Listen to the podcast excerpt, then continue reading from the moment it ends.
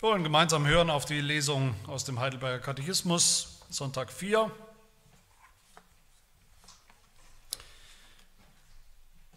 Die drei Fragen sind auch im Faltblatt abgedruckt zum Mitlesen und Begleiten, auch bei der Predigt. Frage 9. Tut Gott dem Menschen nicht Unrecht, wenn er in seinem Gesetz etwas fordert, was der Mensch nicht tun kann? Nein, Gott hat den Menschen so erschaffen, dass er es tun konnte.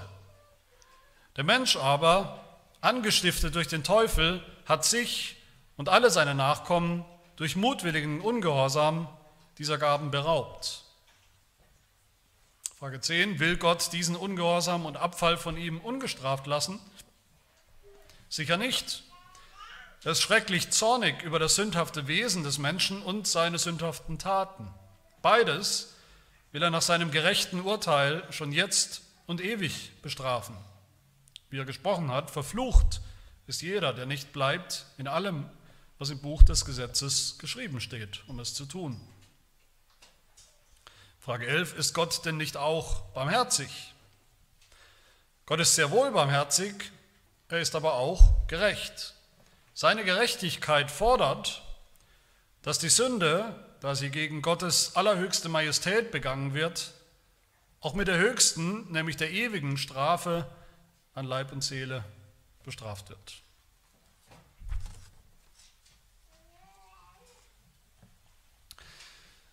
Wer sich erinnert, letztes Mal, letzte Woche haben wir uns aus diesem ersten Teil des Katechismus in Sonntag 3 die Diagnose des Menschen, des Menschen als Sünder, miteinander angeschaut, wie war der Mensch ursprünglich, wie hat ihn Gott geschaffen, wie ist er geworden, der Mensch, durch die Sünde, durch den Sündenfall. Und da ging es sehr stark in diesem Sonntag und in dieser Predigt um die Frage nach Gut und Böse.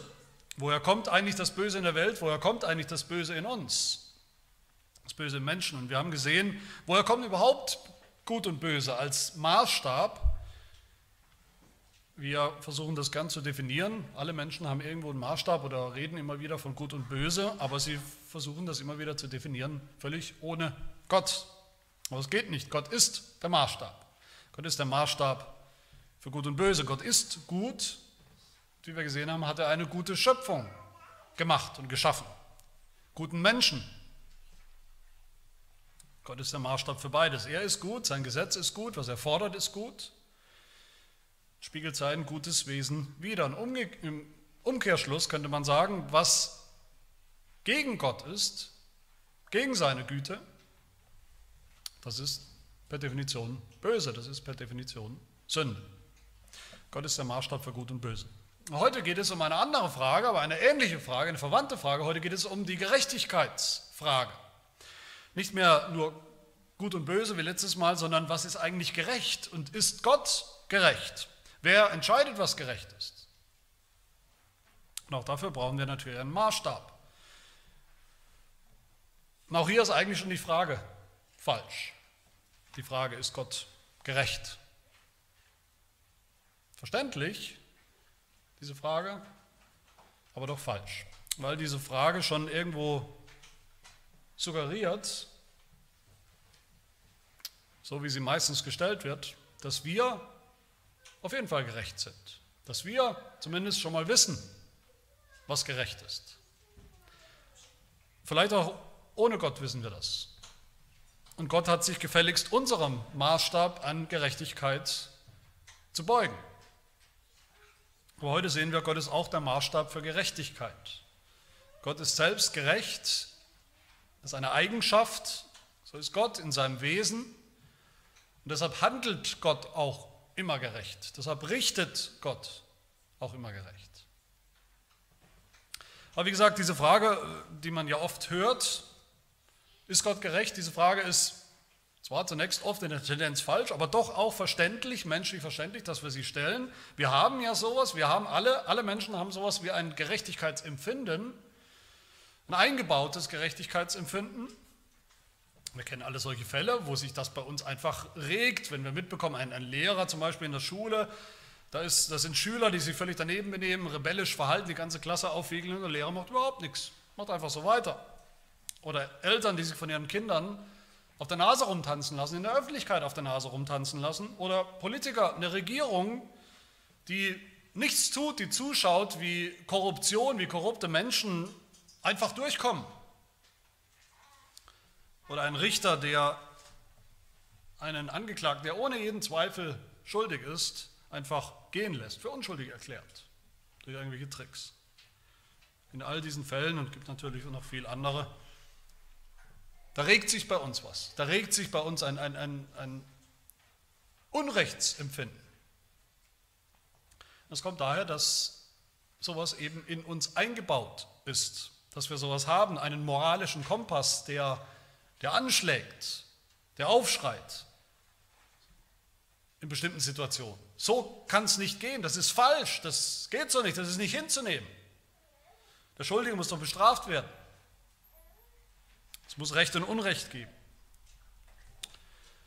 Diesen moralischen Kompass, den wir alle in uns haben, den nennen wir, oder das ist Teil von dem, was wir nennen, das Ebenbild Gottes. Wir empfinden so, weil wir, wie wir gehört haben letzte Woche, weil wir ursprünglich wie geschaffen sind als Menschen, wie hat Gott uns gemacht? Wahrhaft gerecht. Gott hat uns gerecht geschaffen, im Einklang mit seiner Gerechtigkeit, mit seinem Wesen. Gott ist das Vorbild und wir sind die Abbilder, die Ebenbilder. Und diesen Fragen von heute hier im Katechismus, die Fragen äh, von Sonntag 4, da geht es jetzt zuallererst um, um dieses Gerechtigkeitsempfinden. Gibt es Gerechtigkeit in der Welt? Und wenn ja, wer hält sie aufrecht? Ein gerechter Gott vielleicht? Es geht zweitens um die Frage, ist es gerecht, dass Gott Sünder bestraft und sogar ewig bestraft, dass er zornig ist? Ist das gerecht? Gerechtfertigt. Und drittens die Frage, gibt es eine Spannung, gibt es einen Widerspruch vielleicht zwischen Gottes Gerechtigkeit auf der einen Seite und seiner Barmherzigkeit oder seiner Liebe auf der anderen Seite? Und das sind, denke ich, immer zeitgemäße Fragen, aktuelle Fragen, apologetische Fragen, auch apologetisch, damit meine ich Fragen, mit denen sich Ungläubige auch tatsächlich beschäftigen, die sie immer wieder stellen, Fragen, die sie auch verwenden, sogar als Anklagen gegen Gott, um Gott anzuklagen. Und Fragen, bei denen wir als Christen auch gefordert sind, unter Umständen Gott zu verteidigen, Missverständnisse aufzuklären. Das meine ich mit apologetisch. Das ist eine Frage, die Menschen stellen, die wir hier haben, die die Menschheit eigentlich gestellt haben, hat seit Anfang an. Ist Gott gerecht? Kann es einen gerechten Gott geben in dieser Welt, in der es ja auch so viel Böses gibt? Also der erste Punkt, ist Gott gerecht mit dem, was er von uns fordert? Frage 9. Tut dem Menschen nicht Unrecht? Ist er nicht ungerecht, Gott? Wenn er in seinem Gesetz etwas fordert, was der Mensch nicht tun kann, nicht mehr tun kann. Das ist ja der Knackpunkt. Nicht mehr tun kann. Und folgt mir mal hier oder folgt mal hier, wir folgen mal der, der Logik des Katechismus, worauf er hier eigentlich hinaus will. Der Katechismus sagt uns hier, wenn das stimmt, was wir bisher gehört haben, wenn das stimmt, dass wir als Menschen erstmal gut gemacht waren, gut geschaffen waren, aufrecht, gerecht, dann kam der Sündenfall, seitdem werden wir alle Menschen geboren schon als Sünder. Wenn es stimmt, dass wir deshalb Gott gar nicht mehr gehorchen können, so wie wir sollten, in irgendeinem Sinn perfekt und vollkommen, so wie Gott das fordert. Wir können nicht mehr wirklich heilig sein. Wir können nicht mehr wirklich einfach nur gehorsam sein. Wir sündigen von Natur aus, haben wir gehört. Wenn wir so geworden sind durch den Sündenfall, dann stellt sich doch die Frage, das ist eine logische Frage. Dann stellt sich doch die Frage, wieso fordert Gott dann immer noch haargenau dasselbe von uns, von uns? Wie von Anfang an. Marklose Vollkommenheit. Gott zu lieben von ganzem Herzen, perfekt zu lieben, unseren Nächsten zu lieben wie uns selbst, auch vollkommen. Wieso fordert Gott das immer noch, wenn wir es doch gar nicht mehr können? Ist das nicht doch eine, eine hoffnungslose Überforderung? Ist es nicht vielleicht so, wie wenn wir unserem einjährigen Kind sagen würden, deine Aufgabe für heute Nachmittag, das Fahrrad reparieren. Und dann macht unser einjähriges Kind das nicht, weil es nicht kann. Wir bestrafen es dafür Oder wenn wir von einem amputierten Menschen erwarten würden, dass er 110 Meter Hürden läuft. Eine hoffnungslose Überforderung. Ist Gott nicht ungerecht, unfair? Das ist tatsächlich manchmal die Reaktion von, von Ungläubigen, wenn man mit ihnen ins Gespräch kommt über Gott. Ist das nicht ungerecht, dass Gott solche Menschen, wenn wir, die, wenn wir so sind, noch zur Rechenschaft zieht? Keine theoretische Frage. Und unser Katechismus beantwortet diese Frage, diese Frage der Gerechtigkeit wieder, wie letzte Woche könnte man sagen, wieder mit dem Blick zurück auf den Menschen, wie er ursprünglich geschaffen war. Ist das ungerecht? Die Antwort im Katechismus, Frage 9, nein, Gott hat den Menschen so erschaffen, dass er es tun konnte, dass er all das tun konnte, dass er Gott gehorchen konnte, Gott lieben konnte, seine Gebote halten konnte, dass er den Nächsten lieben konnte. So waren wir gepolt, so waren wir gemacht, dass wir das wollten und konnten. Als Gott zu Adam gesagt hat, von jedem Baum des Gartens darfst du nach Belieben essen, aber von dem Baum der Erkenntnis von Gut und Böse sollst du nicht essen, denn an dem Tag, wo du davon isst, musst du gewiss sterben. Da war Gott klar und da war Adam klar, dass er das konnte. Er hätte das Gebot halten können. Überhaupt keine Frage. Gott hat überhaupt nichts gefordert von Adam, was Adam nicht konnte.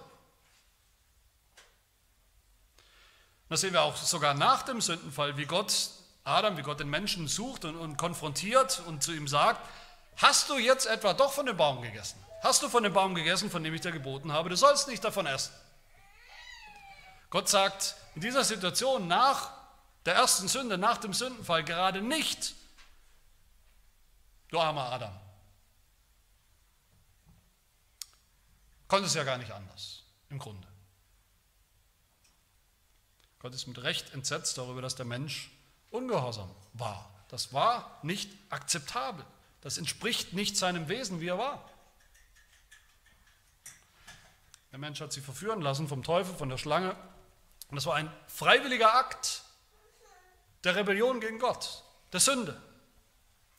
Und sagt der Katechismus weiter, da hat der Mensch, da hat Adam sich, unser Katechismus, sich selbst also nicht jemand ihn, sondern er sich selbst und alle seine Nachkommen dieser Gaben beraubt, dieser Gaben, die er hatte, Gerechtigkeit, Heiligkeit, Gehorsam. Der Mensch hat das getan, der Mensch hat das aufgegeben. Gottes Maßstab bleibt, trotz des Sündenfalls. Das Gebot bleibt. Gott und den Menschen, Gott und den Nächsten weiterhin Einfach zu lieben, perfekt zu lieben. Warum sollte sich der Maßstab auch ändern? Wenn Gott der Maßstab ist für alles, was gerecht ist, für Gerechtigkeit. Wenn das Gesetz nur Gottes Wesen widerspiegelt. Gott hat sich nicht verändert durch die Sünde, durch den Sündenfall. Gottes Wesen hat sich nicht verändert. Der Mensch hat sich verändert. Ist Gott also ungerecht? Nein, ist er nicht. Gott hat den Menschen so gemacht, dass er so leben konnte, dass er gehorchen konnte. Und Gott ist völlig gerecht, dass er seinen Maßstab, den einzig möglichen, den einzig denkbaren Maßstab für Gerechtigkeit, auch weiterhin einfach so aufrecht erhält. Er muss es sogar. Er kann gar nicht anders. Was die Erste Antwort auf diese Frage, es gibt keine Ungerechtigkeit bei Gott, weil er selbst gerecht ist und weil er gerechte Menschen geschaffen hat, weil er der Maßstab von Gerechtigkeit bleibt in seinem Gesetz. Aber da wir das jetzt eben, wie wir gehört haben, nicht mehr können, so leben, so gehorchen, kann es nur eine gerechte Konsequenz geben, nämlich Strafe. Und das ist ein zweiter Punkt oder der zweite Punkt im Katechismus. Ist Gott dann gerecht in seiner Strafe?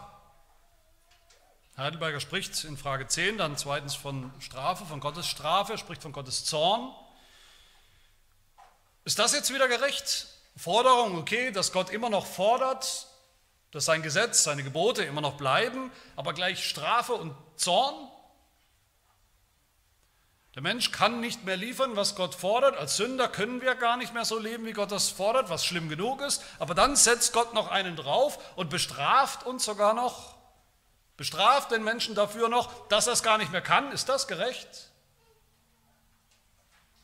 Ich versuche es mal mit einem Beispiel zu erklären. Ihr wisst, Beispiele hinken immer. Meine Beispiele hinken vielleicht besonders, aber ich versuche es trotzdem. Wenn wir uns vorstellen, ein Vater oder Eltern fordern von einem Kind von ihrem Kind, dass es gleich nach der Schule nach Hause kommt, um die Hausaufgaben zu machen, die zu tun sind. Das Kind kommt aber gar nicht erst nach Hause nach der Schule. Es trödelt rum, es spielt mit Freunden draußen, bis es dunkel ist. Ergebnis, keine Hausaufgaben gemacht. Es ist schlecht, das Kind hätte gleich heimkommen sollen, hätte gleich die Hausaufgaben machen sollen, ist es aber nicht, ist nicht gekommen. Wenn jetzt die Eltern sagen, oder vielleicht auch die Klassenlehrerin sagt am nächsten Tag, du bekommst eine Strafe, weil du keine Hausaufgaben gemacht hast. Ist das ungerecht? Wäre das ungerecht? Man könnte ja denken, man könnte ja sagen, das Kind konnte seine Hausaufgaben ja gar nicht mehr machen. War ja keine Zeit mehr, war ja schon dunkel, Tag vorbei. Wäre doch ungerecht, das Kind jetzt dafür auch noch zu bestrafen. Okay, dass es nicht nach Hause gekommen ist, Schlecht, schlimm genug. Aber auch noch zu bestrafen, dass die Hausaufgaben nicht gemacht waren. Das ist ungerecht. Natürlich nicht. Kein Mensch würde so reden. Kein Mensch würde in so einer Situation ernsthaft Ungerechtigkeit wittern oder unterstellen. Dass das Kind seine Hausaufgaben nicht mehr machen kann, kommt ja daher, dass es sich vorher schon in eine schlechte, sehr schlechte Situation gebracht hat. Unschuldig ist das Kind deshalb noch lange nicht. Das ist keine Ausrede, denke ich mal, keine Ausrede, die irgendein Lehrer, hoffe ich mal, irgendein Lehrer oder Lehrerin gelten lassen wird. Und genauso spricht oder argumentiert unser Heidelberger hier. Will Gott diesen Ungehorsam und Abfall von ihm ungestraft lassen? Und die Antwort sicher nicht. Gott will strafen, Gott wird strafen. Heidelberger in Frage 10, Gott ist schrecklich zornig über das sündhafte Wesen des Menschen und seine sündhaften Taten, über beides. Und beides will er nach seinem gerechten Urteil schon jetzt und ewig strafen. Wenn wir mal drüber nachdenken, was gehört denn eigentlich dazu, dass eine Strafe, damit eine Strafe, irgendeine Strafe gerecht ist? Ich denke, das Erste, was dazugehört, ist, dass der, um den es geht, auch sozusagen schuldfähig oder, oder zurechnungsfähig ist. Das kennen wir aus dem normalen sprachlichen Gebrauch. Zurechnungsfähigkeit. Unter bestimmten Bedingungen sind Menschen nicht zurechnungsfähig. Zum Beispiel, wenn jemand eine, eine schwere psychische Störung hat oder bestimmte geistige Behinderung hat, gilt er nicht als zurechnungsfähig. Wird ihm seine Tat, was er getan hat, nicht zugerechnet oder nicht gleich zugerechnet wie anderen.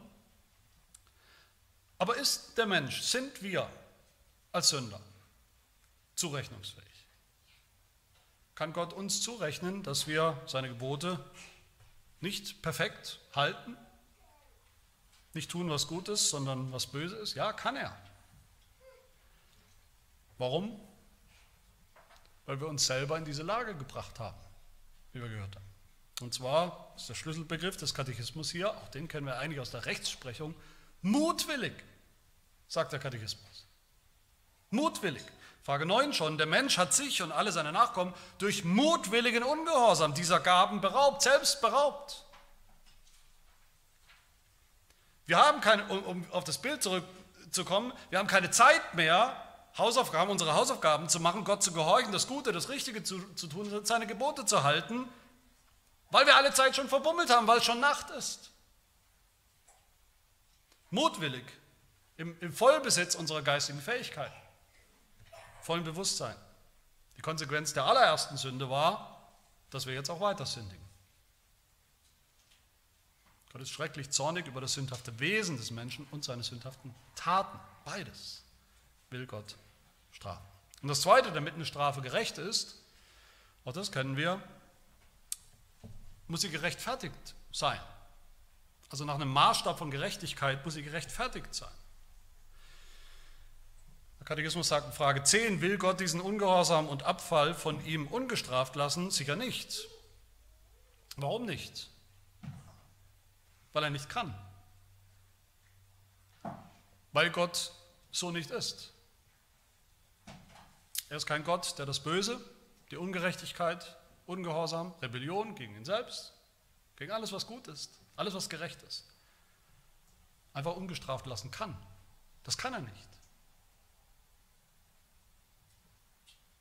Gottes Wesen ist der Maßstab. Zu sagen, was manche tun, was sogar manche Christen manchmal sagen, zu sagen, ja Gott könnte doch die Sünde von Sündern, von seinen Geschöpfen einfach ungestraft lassen. Ist doch gar nicht so schwer. Er kann doch alles. Könnte er. Das ist ungefähr dasselbe wie zu sagen, Gott könnte sein Wesen ändern.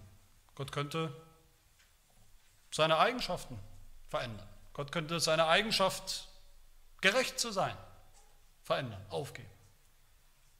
Kann er aber nicht. Wir fragen immer, oder Menschen fragen immer wieder, ist Gott nicht ungerecht, wenn er Menschen, den Menschen als Sünder auch noch straft jetzt für seinen Ungehorsam, für seinen täglichen Ungehorsam, für seine Sünde?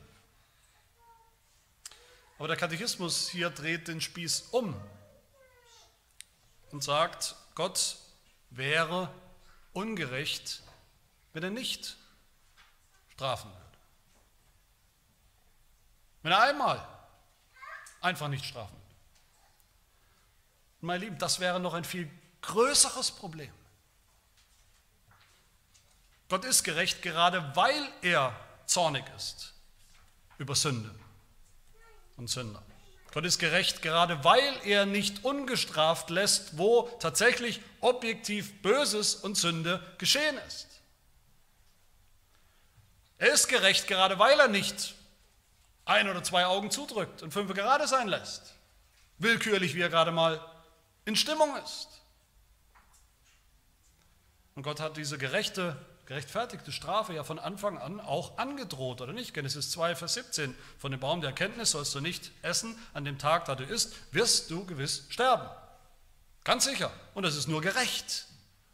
So war es abgemacht. Und das war gerecht und gerechtfertigt auch die angedrohte Strafe. Und ich bin mir sicher, Adam vor dem Sündenfall, als Gott das zu ihm gesagt hätte, wäre der allererste gewesen, der zugestimmt hätte, okay, ja, das wäre nur gerecht. Wenn ich ungehorsam bin, dann habe ich tatsächlich den Tod verdient. Nur nach dem Sündenfall plötzlich, was tut Adam? Wie jeder andere Sünder, nach dem Sündenfall heißt es plötzlich, Gott, du bist ungerecht, wenn du mich jetzt strafst, obwohl es angekündigt war, obwohl es gerechtfertigt ist. Wenn der Maßstab von Gott, seinem Gesetz, ihn zu lieben und unseren Nächsten zu lieben, wenn das gerecht ist, wenn das gut ist, und das ist es, dann muss Gott diesen Maßstab auch unverändert aufrechterhalten, bis heute. Er wäre nicht Gott, er wäre nicht mehr derselbe gerechte Gott, wenn er diesen Maßstab außer Kraft setzen würde, vielleicht für eine Weile oder für eine bestimmte Person, übergehen würde. Das wäre eine, eine Krise im, im moralischen Universum, das wäre eine Krise der Gerechtigkeit, wenn Gott sich nicht mehr selbst an seinen eigenen Maßstab der Gerechtigkeit halten würde sondern sich selbst Freiheiten einräumen würde. Da gäbe es keine Gerechtigkeit mehr auf der Welt.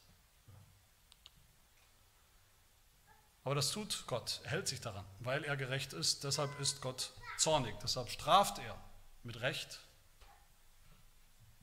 mit Fluch, mit Verdammnis, mit Gericht, nach seinem gerechten Urteil, sagt der Katechismus.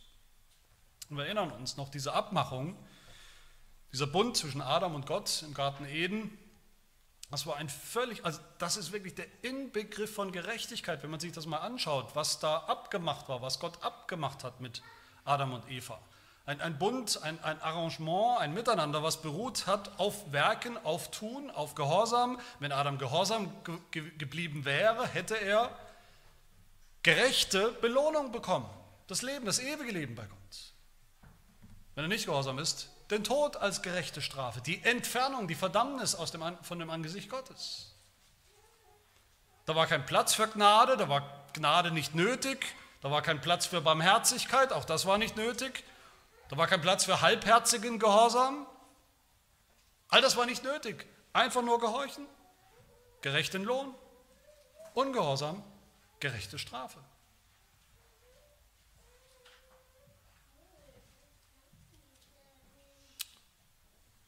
Gottes Zorn, mit dem er Sünder bestraft, mit Fluch, mit der Hölle, ist kein Widerspruch zu seiner Gerechtigkeit. Ganz im Gegenteil, er ist eine Folge davon. Gottes Gerechtigkeit ist seine Eigenschaft. Er ist so durch und durch, wie wir gehört haben, Anfang des Gottesdienstes, Deuteronomium 32.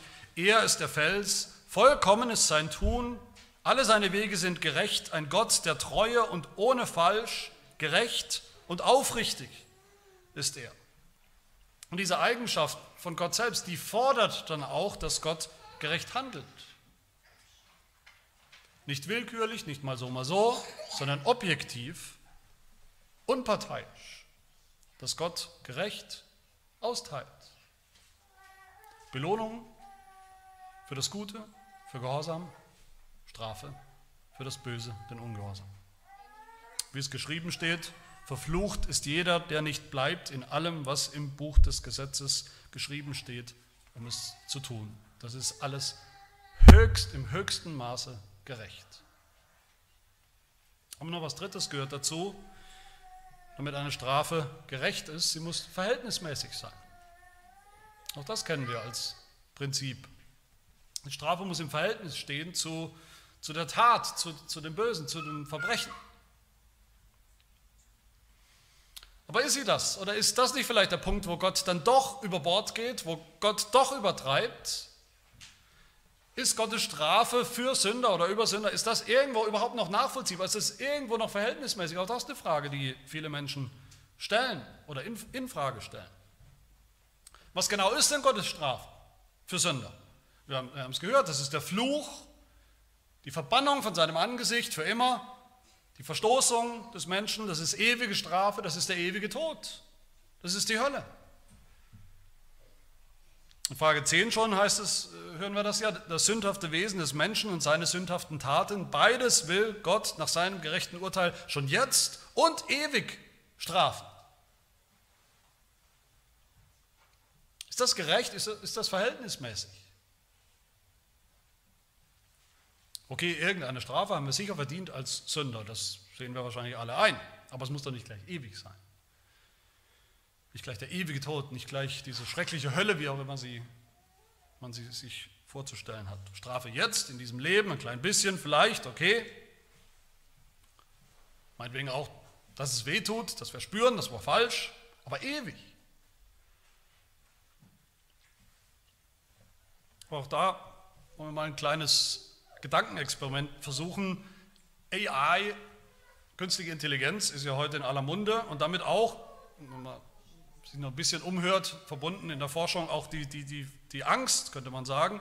Wie wird sich das alles entwickeln? Wie werden sich diese Viecher, ich weiß nicht, ob man sie Viecher nennen kann, Viecher nicht, oder Computer oder, oder Gehirne oder was auch immer, wie werden die sich eigentlich entwickeln? Und stellt euch mal vor, da ist so ein Team von Wissenschaftlern oder ein Wissenschaftler, der entwickelt so ein AI-Wesen, was, was einen ganz bestimmten Zweck erfüllen soll, für eine ganz bestimmte Aufgabe, wie es das ja schon gibt, und dann ist er fertig. Und eines Tages merkt er, dass dieses Wesen, diese Maschine eben ein Eigenleben entwickelt hat. Nicht nur ein Eigenleben, sondern dieses Wesen meint eines Tages plötzlich, es braucht seinen Schöpfer eigentlich gar nicht mehr. Es rebelliert, es versucht den Wissenschaftler zu töten, loszuwerden, mit allen Mitteln, und sozusagen die Weltherrschaft zu übernehmen. Das ist ja das, was manche Menschen fürchten bei diesem Thema AI. Wenn das der Fall wäre, was wäre, was wäre nach unserem Gerechtigkeitsempfinden, was wäre da die angemessene Reaktion, was wäre da die angemessene Strafe sozusagen für so ein Ding, für so ein Wesen? Was würden wir sagen? Was ist angemessen? Weg mit dem Viech, Hammer nehmen und draufschlagen und kaputt machen. Was machen wir mit Haustieren bis heute, mit Hunden vielleicht, Kampfhunden oder was auch immer, was ja auch schon passiert ist, die ein kleines Baby töten, zerbeißen. Einschläfer. Ein Wissenschaftler, ein Mensch, sagen wir, ist mehr wert als ein AI-Roboter oder Programm, Ein Baby ist mehr wert als ein Hund. Deshalb ist die Strafe verhältnismäßig, natürlich.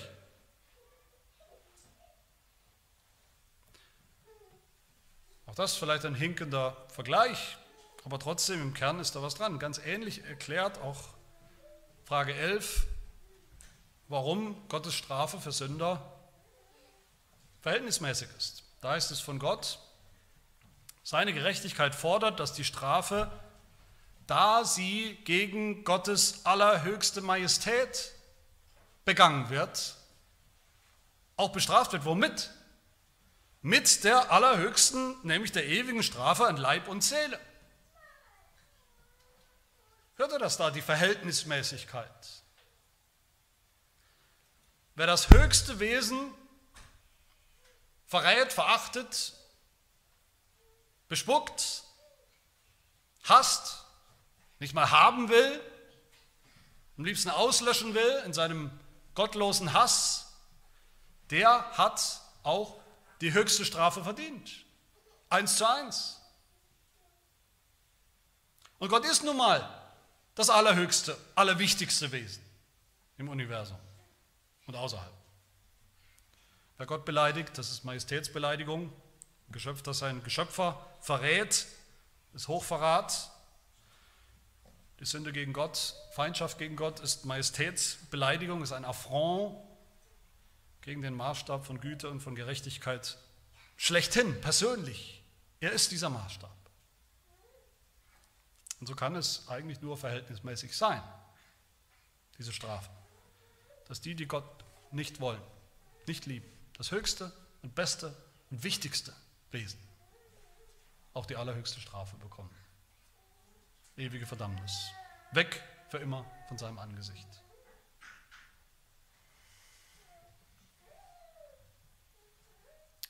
Wenn ungläubige Menschen Gott anklagen, dass seine Strafe, ewige Verdammnis und Hölle, dass das alles überhaupt nicht gerecht, verhältnismäßig sein kann, meine Lieben, dann tun sie das nicht, weil sie vielleicht einen anderen oder besseren objektiven Standard für Gerechtigkeit haben, nur halt anders irgendwie messen. Der wahre Grund ist, dass sie Gott überhaupt nicht als höchste Majestät, überhaupt nicht als Majestät oder als höchstes oder bestes Wesen anerkennen wollen, sondern allerhöchstens als einen von ihnen. Allerhöchstens.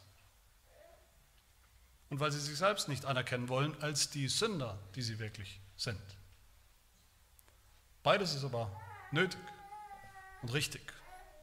Und beides ist dann, wenn man es tut, wenn man es erkennt, Gott als höchstes Wesen, gegen das wir sündigen, und uns als die Sünder, die wir sind, auch sozusagen der erste Schritt zum Evangelium. Und das ist mein letzter Punkt, meine letzte Frage, oder die Frage des Katechismus.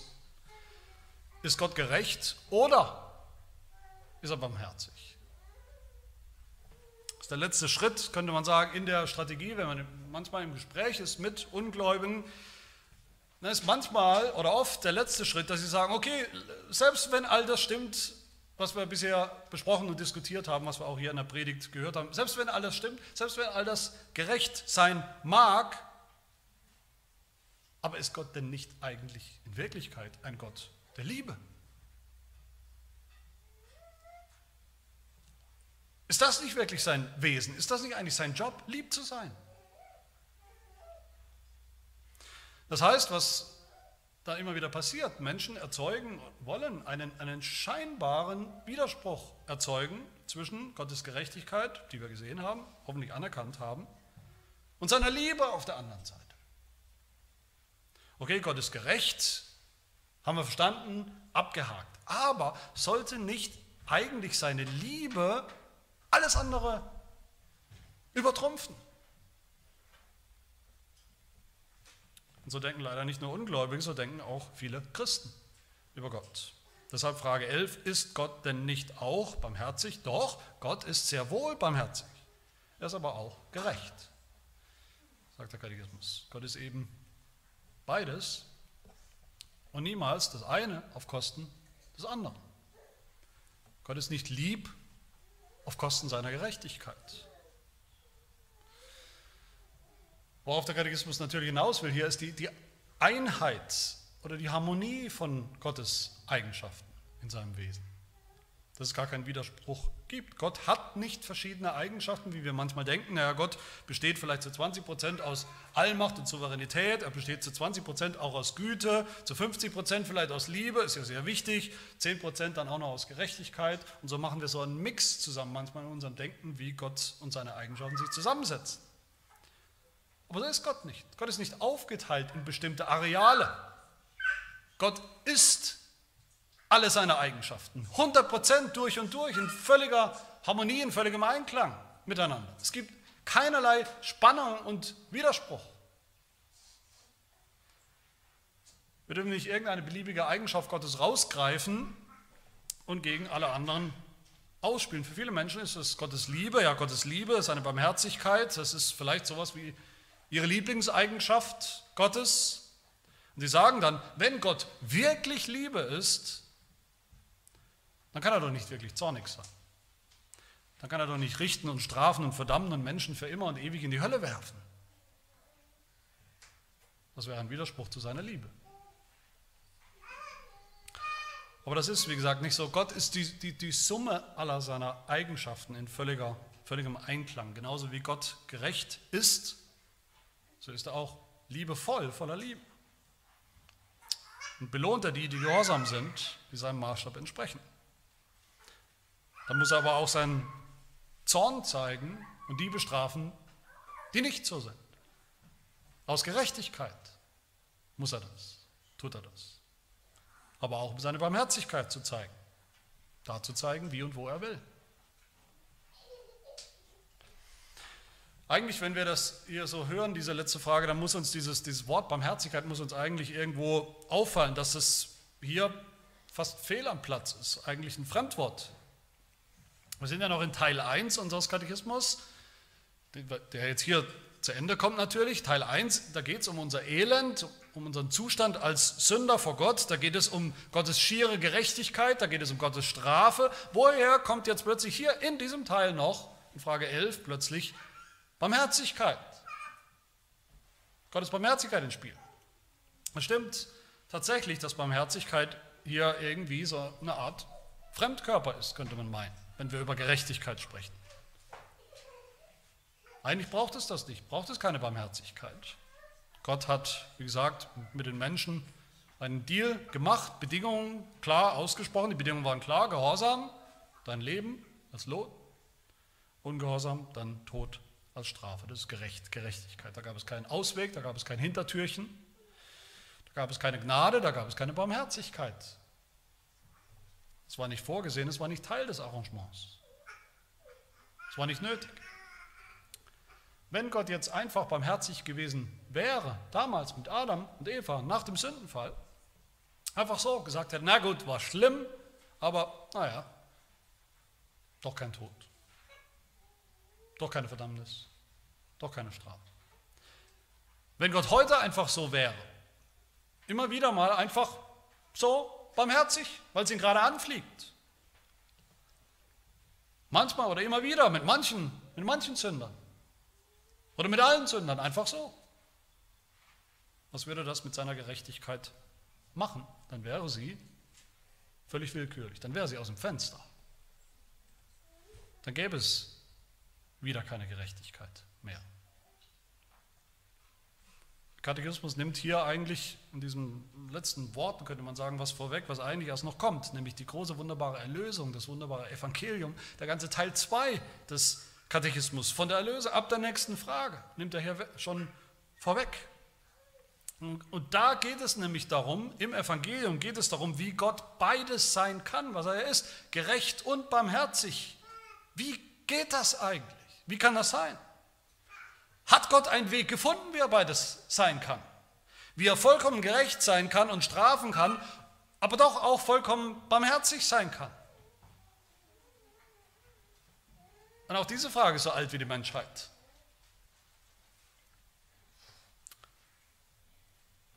Und beantwortet wird sie erst in Jesus Christus. In ihm sehen wir beides. In Jesus, in seinem Leben, in seinem Leiden, in seinem Tod, Sterben, sehen wir Gottes Gerechtigkeit, gnadenlose Gerechtigkeit. Sein Fluch, Gottes Zorn, der gerecht ist, den wir brauchen als Maßstab auch, der der einzige Maßstab sein kann für Gerechtigkeit. In Jesus sehen wir den Zorn Gottes in, in Höchstform, wie er sich entlädt, dieser heilige Zorn Gottes über Sünde, über Sünder, wie er sich entlädt mit, mit, mit Nukleargewalt am Kreuz von Golgatha als Zeichen, dass Gott in seiner Gerechtigkeit nicht hinnehmen kann, nicht hinnehmen wird, dass seine Ehre und Majestät als höchstes Wesen im Universum verletzt und bespuckt und beschmutzt wird. Und Jesus gehört hier schon rein in diesen Teil 1. Manchmal denken wir, das nicht Teil 1, unser Elend, das ist nur, wie es uns geht und was wir verdient haben. Jesus gehört hier schon rein in dieses Elend. Wir müssen ihn schon eintragen, weil er gekommen ist, um dieses Elend und die Konsequenzen davon auf sich zu nehmen. Und dann, liebe Gemeinde, sehen wir in Jesus auch Gottes perfekte, vollkommene Barmherzigkeit. Weil Gott in Jesus Christus diesen Weg geschaffen hat, den nur er sich ausdenken und schaffen konnte. Diesen Weg, wie Sünder gerettet werden können vor dem Fluch, den sie verdient haben, vor Gottes Zorn, den sie verdient haben, gerechterweise, vor der ewigen Strafe, die sie verdient haben, ohne dass Gott seine Gerechtigkeit einbüßt oder verletzt oder willkürlich außer Kraft setzt. In Jesus sehen wir die allerhöchste Form der Liebe, und der Barmherzigkeit Gottes mit uns Sündern, der uns unsere völlig gerechte, gerechtfertigte Strafe von uns wegnimmt und aus purer Gnade, aus schierer Gnade auf jemanden anderes legt, nämlich auf Jesus Christus, unseren Stellvertreter. In Jesus sehen wir so klar wie nirgends sonst den völlig gerechten Gott, und auch den, der böse Sünder, ungerechte Sünder jetzt gerecht sprechen kann. Ohne Eintrag für seine Gerechtigkeit. In Jesus sagt Paulus in Römer 3, Vers 26, in Jesus hat Gott seine Gerechtigkeit gezeigt, bewiesen, dass er selbst gerecht ist und zugleich, gleichzeitig den gerecht macht oder gerecht spricht, der aus dem Glauben an Jesus Christus ist. Gleichzeitig.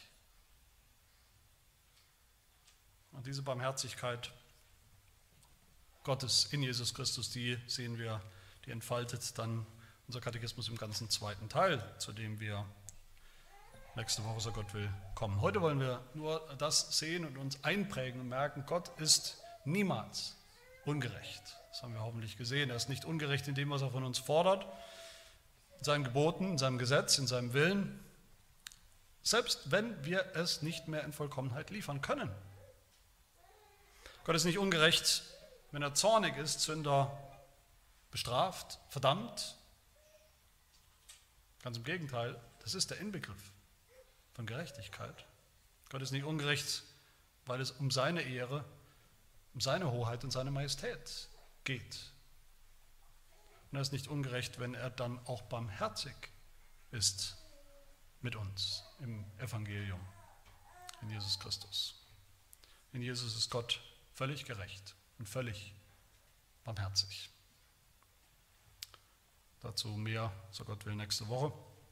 Aber glauben dürfen wir das, dieses Evangelium, Gott sei Dank schon heute, jeder von uns. Amen. Wir beten.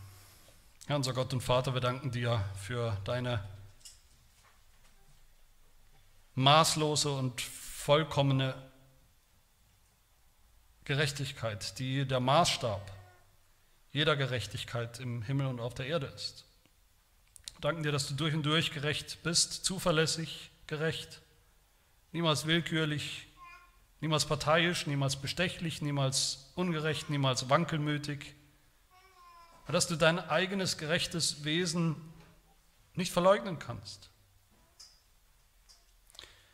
Und so sehen wir auch, Herr, was wir in unserer abgrundtiefen Boshaftigkeit und Sündhaftigkeit wirklich verdient haben, nämlich deine gerechte Strafe. den Fluch, die Verdammnis, die ewigen Qualen der Hölle, alle von uns. Wir danken dir für deinen Zorn, den Zorn, der sich gegen alles richtet, was nicht gut ist, was böse ist, was nicht gerecht ist, was nicht heilig ist, gegen alles, was sich gegen dich richtet, den ewigen, gepriesenen Gott, für deinen Zorn, der sich gegen alle deine Feinde richtet, vor allem den Teufel, der auch unser Feind ist. Und so danken wir dir ganz besonders auch für deine völlig unverdiente Gnade und Barmherzigkeit, die auch nicht auf Kosten deiner Gerechtigkeit ausgetragen wird, sondern in völligem, völligem Einklang damit. Und das sehen wir, Herr, in unserem Herrn Jesus Christus. Er ist die völlige Harmonie, völliger Einklang, perfekte Ehe von Gerechtigkeit und Barmherzigkeit. Und so danken wir dir für ihn, unseren Stellvertreter, unseren Erlöser. Wir bitten dich auch, lass uns leben im Licht deiner Gerechtigkeit und deiner Barmherzigkeit. Und glauben an das Evangelium von der Erlösung von Sündern, wie wir es mal waren und wie wir es auch noch sind. Das bitten wir in seinem wunderbaren Namen. Amen.